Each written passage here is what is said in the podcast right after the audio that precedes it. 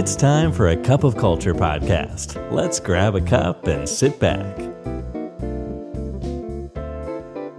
ได้เวลาจิบกาแฟคุยกันเรื่องวัฒนธรรมองค์กรกับอักขับของเขาเจอนะครับ สวัสดีครับคุณผู้ฟังครับ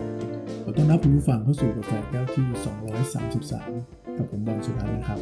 ในกาแฟแก้วนี้เนี่ยจะชวนผู้ฟังมาพูดคุยต่อเนื่องจากแก้วที่แล้วใน 232 ครับ ที่เราพูดถึงเรื่องของการที่ เราจะระดมไอเดียใหม่ ๆ ในองค์กรได้อย่างไงนะครับ ซึ่งคราวก่อนเราก็จะเล่าถึงขั้นตอนตั้งแต่แรกเลยนะครับ ในการที่จะสร้างการมีส่วนร่วมของพนักงงานนะครับ ให้เขารู้สึกว่าการระดมไอเดียเนี่ยมันเป็นเรื่องของทุกๆคนในองค์กรครับมันไม่ใช่เรื่องของคนใดคนหนึ่ง จริง ๆ ไม่ใช่แค่การระดมไอเดียอย่างเดียวนะครับ ให้มองว่าเรื่องการคิดในเชิงนวัตกรรม หรือว่าการสร้างอินโนเวชันในองค์กรเนี่ยมันเป็นเรื่องของทุกๆ คนเช่นเดียวกัน เราก็ว่ากันถึงเรื่องของกระบวนการแล้วครับว่าแล้วจากต้นเลยต้นน้ำเลยนะครับ จะไปสู่ในขั้นตอนต่างๆ อย่างไรบ้างนะครับ มีการใช้ระบบตั้งแต่เป็นอนาล็อกเลยจนมีดิจิทัลแพลตฟอร์มมารองรับ แล้วก็ make sure ว่าไอเดียต่างๆ เหล่านั้นเนี่ยจะได้รับการพัฒนาต่อด้วยนะครับ จะไม่ใช่แค่การนำไอเดียดิบๆ นั้นไป implement ลงมือทำเลย นี้ในกาแฟแก้วนี้เราจะมาพูดต่อครับว่า แล้วจากไอเดียที่ได้รับการพัฒนาแล้วเนี่ยนะครับ เราจะเอาไปใช้ยังไงต่อได้บ้าง หรือมีเส้นทางในการที่จะนำพามันไปสู่การ implement ไอเดียต่างๆ เหล่านั้นได้ยังไง ถ้าเราจะแบ่งเนี่ยเราอาจจะแบ่งเป็น 2 วิธีการหลักๆ ได้นะครับ วิธีการแรกก็อาจจะเป็นวิธีการแบบที่เรามองว่าการคิดนวัตกรรม หรือการระดมไอเดียเป็นเรื่องปกติขององค์กรไปแล้วมันถือว่าเป็น business as usual ขององค์กรไปเรียบร้อยแล้ว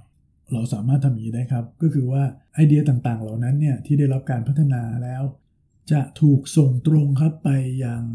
business unit ที่เกี่ยวข้องกับไอเดียเหล่านั้นโดยอัตโนมัติพูดง่ายๆว่ามันเป็นเหมือนเป็น process ในองค์กรเลยครับ ว่าพอไอเดียพวกนี้ถูก develop ถูกต่อยอดกันเสร็จแล้วนะครับ มีการคอมเมนต์มีการฟีดแบ็กในเชิงของไอเดีย จนมีข้อมูลตั้งแต่ไอเดียตั้งต้นจนไปถึงการพัฒนาอย่างต่อเนื่องเนี่ยนะครับ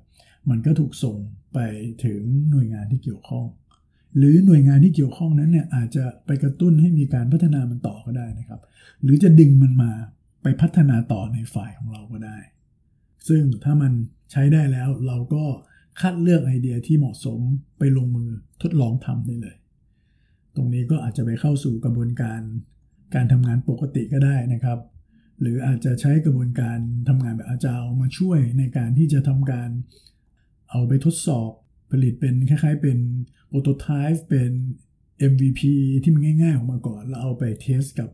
ลูกค้านะครับ หรือ user ผู้ใช้งานดูเลยทันที แล้วก็เอามาปรับปรุงมาแก้ไขกันนะครับ แล้วเราก็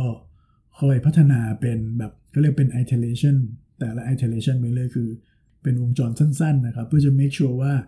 ทุกๆ ครั้งที่เราพัฒนามันเนี่ย มันจะได้รับการ feedback นะครับจากผู้ใช้งานจากลูกค้า จนในเวอร์ชันสุดท้ายเป็นเวอร์ชันที่ใกล้เคียงกับความต้องการของผู้ใช้งานหรือลูกค้ามากที่สุดแล้ว ก่อนที่จะให้สิ่งนั้นน่ยมันถูกนำไปใช้งานจริงนะครับนี่ถ้าวิธีการทำแบบนี้มันหมายถึงสินค้า หมายถึงบริการ มันก็เป็นการพัฒนาผลิตภัณฑ์ในรูปแบบหนึ่ง หรืออาจจะหมายถึงการพัฒนาธุรกิจใหม่ ๆ ก็ได้นะครับ ซึ่งอาจจะเป็นธุรกิจใหม่ใน BU ต่างๆ ที่จะแตกตัวออกไปขยายตัวออกไป ก่อนที่จะนำไปเปิดตัวธุรกิจใหม่ก็ผ่านกระบวนการจากไอเดียมาสู่การลงมือทำในรูปแบบคล้ายๆ แบบนี้ อันนี้แบบแรกนะครับ แบบแรกเขาเรียกว่าเป็นแบบที่องค์กรนั้นมีความมัชชัวในเชิงของ innovation อยู่แล้วนะครับ หรือการทำ innovation มันเป็นธุรกิจหลัก หรือมันเป็นงานหลักขององค์กรนี้ไปแล้ว หน้าตาจะเป็นแบบนี้ครับไม่ต้องมีอะไรที่มันซับซ้อนแล้วมันก็จะวิ่งไปที่สายงานเลยแล้วสายงานก็จะมีกลไกของสายงานเองในการพัฒนามันต่อแล้วก็ implement มัน อีกวิธีการหนึ่งนะครับ มันจะเป็นลักษณะของการทำงานในรูปแบบของ corporate innovation ก็คือสร้างการมีส่วนร่วม แล้วก็สร้างกลไกในการพัฒนาคนควบคู่ไปด้วยนั้นแทนที่มันจะวิ่งตรงไปหา BU เลยนะครับ มันอาจจะต้องมีกลุ่มคนกลุ่มหนึ่งในองค์กรนะครับ ที่เขาจะมาช่วยมอนิเตอร์ ไอเดียต่างๆ เหล่านี้ก่อน หลังจากนั้นอาจจะมีการตั้ง steering committee นะครับ steering committee นั่นก็จะเป็นระดับบริหารของแต่ละ BU ต่างๆ แทนที่จะส่งตรงไปที่ BU เลยก็ให้เข้ามารวมตัวกันใน committee นี้ แล้วมาร่วมกันรีวิวไอเดียต่างๆ พวกนี้ว่าเอ๊มีไอเดียไหนนะที่น่าจะลงทุนทั้งเวลาทั้งเงินไปกับมัน วิธีการรีวิวพวกนี้ก็อาจจะใช้หลักการที่ดูว่าอันไหนที่มันใช้ effort น้อยๆ แล้วก็ได้ Impact เยอะๆ อาจจะเลือกอันนั้นมาทำก่อน การที่รีวิวแบบ committee มันมีข้อดีครับ ในแง่ที่ว่าแทนที่จะแยกไปเลยว่าเป็น BU ใคร BU มัน มันจะได้มุมมองของคนต่าง BU ด้วย ในฐานะคนที่อยู่ใน committee ด้วยกันนั้นมันก็จะได้มุมมองที่หลากหลายมากขึ้น ก่อนที่เราจะตัดสินใจที่จะเลือกที่จะเอาไอเดียไหนมาเริ่มต้นทำก่อน และหลังจากที่เราได้ไอเดียที่เราลิสต์ออกมาแล้วนะครับ สมมุติว่าใน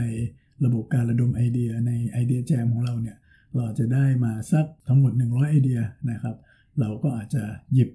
ท็อป 10 มาอ่าที่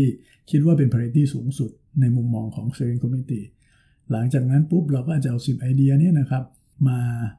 ลองเข้ากระบวนการในการพัฒนามันเลย แต่ในกระบวนการพัฒนาแบบนี้เนี่ยแทนที่เราจะส่งต่อไปยังแผนกเลย เราก็ใช้วิธีการเอาตัวแทนของแต่ละฝ่ายมาจัดทีมกันก็ได้ครับ นะครับโดยตั้งเป็นทีมต่างๆ ซึ่งทีมนั้นก็เป็นทีมที่อาจจะมีความหลากหลายนะนะครับอาจจะเป็นตัวแทนของแต่ละฝ่าย ให้มันมีความครบเครื่อง ถ้าจะมองก็อาจจะมองเหมือนกับ แต่ละทีมนี้ก็เป็นเหมือนกับองค์กรสตาร์ทอัพย่อยๆ แล้วกันนะครับ ที่ต้องมีความครบเครื่องทั้งมุมมองของคนที่เข้าใจ Product มุมมองคนที่เข้าใจในเชิงของธุรกิจ มุมมองคนที่เข้าใจเรื่องประสบการณ์โดยตรงของกับลูกค้านะครับพวก user experience user interface ต่าง หรือมุมมองของคนที่เป็นเทคจ๋าๆเลยอย่างเงี้ยนะครับหรือ marketing ด้วย ก็อันนี้ในทีมหนึ่งก็ควรจะมีคนที่มาจากมุมมองต่างๆ หรือมาจากความชำนาญที่แตกต่างกันนะครับซึ่งอาจจะมาจากแผนกที่หลากหลายกันก็ได้นะครับ แล้วก็มาร่วมทีมกัน ถ้าเรามี 10 ไอเดียก็อาจจะหมายถึงมี 10 ทีมนะฮะแล้ว 10 ทีมนี้ก็เข้าสู่กระบวนการในการที่อาจจะต้องให้ความรู้เขาถ้าเป็นปีที่แรก ๆ ที่เราทำในทั้ง 10 ทีมนี้เราก็อาจจะ เทรนเขาในเรื่องของ Design Thinking นะครับ เรื่อง Lean Startup ที่มันเป็นพื้นฐานในการที่จะคิดนวัตกรรมเราก็ให้เครื่องไม้เครื่องมืออาจจะมีวิทยากรข้างนอกมีอะไรมาให้ความรู้นะครับ หรือบางหน่วยงานอาจจะคิดว่าโอ้สิบไอเดียนี่มันเยอะไปหน่อยนะครับ มันต้องใช้คนเยอะนะครับ คนเรามีไม่มากแล้วเราก็ไม่มี resource พอที่จะมาสนับสนุน 10 ไอเดียพร้อมๆกันแบบนี้ เราคัดเลือกได้ไหมนะครับบางองค์กรก็อาจจะเอา 10 ไอเดียนี้ไปคัดเลือกต่อ โดยการ ทำให้กระตอนโดยให้ 10 ทีมเนี่ยมาให้กระตอนกัน ซึ่งกระบวนการทำให้กระตอนก็ก็เป็นการเร่งสปีดนวัตกรรมนะฮะโดยการที่ใช้เวลา 2 วัน 3 วันนะครับมาระดมความเห็นกันในทีมอย่าง non stop เลยนะครับ แล้วก็มองซิว่าเออเราจะ develop ไอเดียต่างๆ ให้มันชัดเจนนะครับ ให้มันดึงดูดน่าสนใจ แล้วฟังแล้วมันน่าลงทุนยังไงนะครับก็หลังจากนั้นก็สิ้นสุด 2-3 วันนั้นแล้วก็มีการมาพิชชิ่งกันให้กับ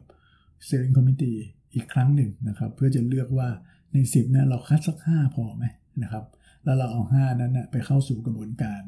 ต่อไปก็ได้นะครับ อย่างที่ว่าครับเราก็อาจจะเอา 5 นั้นห้าทีมนั้นนะครับ หรือว่า 10 ทีมนั้นเนี่ยเอาไปให้เครื่องมือเขา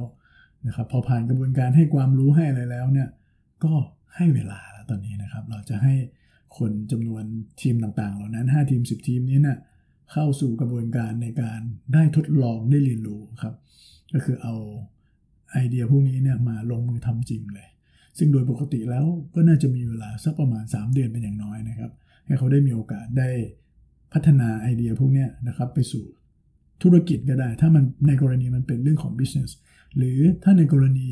corporate innovation นั้นเป็นเรื่องของการปรับปรุงประสิทธิภาพการทำงานภายในองค์กรให้ดีขึ้นอะ ก็เหมือนกันครับ ก็ใช้เวลา 3 เดือนนั้นในการพัฒนา โดยใช้หลักการ design thinking lean startup ที่ได้ร่ำเรียนมาเนี่ยเอามาใช้นะครับ นี่ถ้าบางองค์กรมีงบประมาณหน่อย ก็ในระหว่าง 3 เดือนนี้ก็อาจจะต้องมีพวกโค้ชที่เขาเป็นผู้เชี่ยวชาญในเรื่องของการทำงานแบบสตาร์ทอัพแบบนี้นะครับมาช่วยคอยดูคอยมอนิเตอร์ให้ด้วยนะครับ แล้วก็คอยวางรูปแบบการทำงานในรูปแบบ agile แบบนี้ให้กับแต่ละทีมด้วยนะครับ เพื่อ make sure ว่าเขาใช้เวลา 3 เดือนได้อย่างมีประสิทธิภาพจริงๆ แล้วก็จะได้ผลลัพธ์ในระดับที่น่าพอใจ ผลลัพธ์เราต้องการเห็นอะไรครับ 3 เดือนนี้เราอยากเห็นตัวโปรโตไทป์มันออกมา หรือจะเป็นเดโมอะไรบางอย่างออกมา เพื่อให้ผู้บริหารนำมาดูซิว่า เอ๊ะ มันน่าจะลงทุนต่ออีกไหม นั่นแปลว่าอะไรครับ จบกระบวนการขั้นตอนนี้เนี่ยมาจาก 5 ไอเดียนะครับ องค์กรอาจจะเลือกแค่ 2 หรือแค่หนึ่งเองก็ได้ซ้ำไปนะครับ ที่จะลงทุนอย่างจริงจังกับมันละ เห็นไหมครับนี่คือการบริหารจัดการนวัตกรรมในองค์กรนะครับ โดยจากไอเดียที่มีเยอะๆเลยนะครับ อาจจะมีเป็นร้อยๆเลยนะครับ จนมาเหลือจำนวน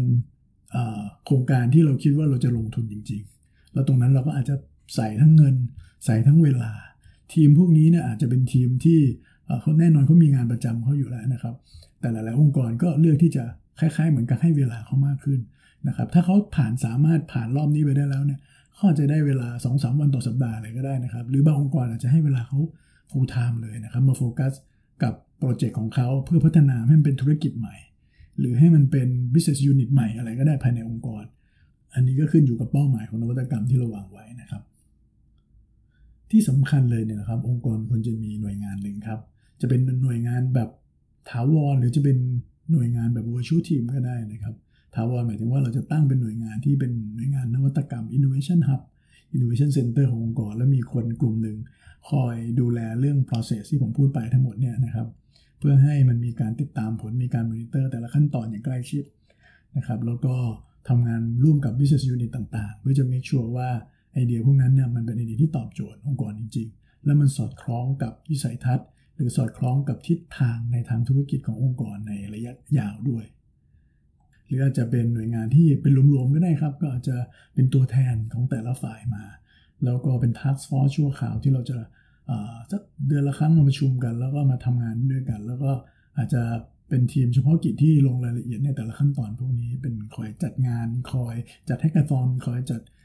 ให้มีการ coaching มีการสนับสนุนเรื่องทรัพยากรให้กับทีม innovator ต่างๆ กลุ่มนั้นด้วยนะครับ อันก็ต้องมีทั้งสองส่วนครับ ทั้งส่วนคนที่เป็นอินโนเวเตอร์ที่จะมาเข้าโครงการ แล้วก็ส่วนคนที่เป็นคนจัดงาน หรือเป็นคนที่คอยบริหารจัดการกระบวนการในเชิงนวัตกรรม อย่างนี้ครับมันก็จะทำให้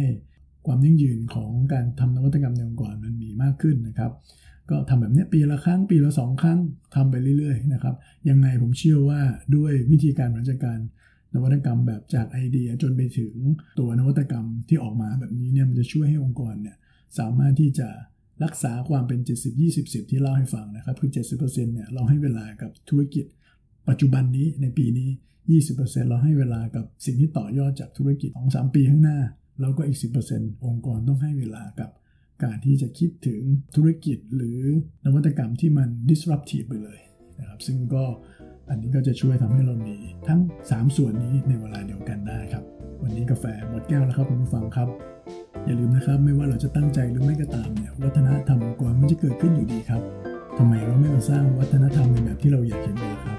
สวัสดีครับ And that's today's Cup of Culture. See you again next time.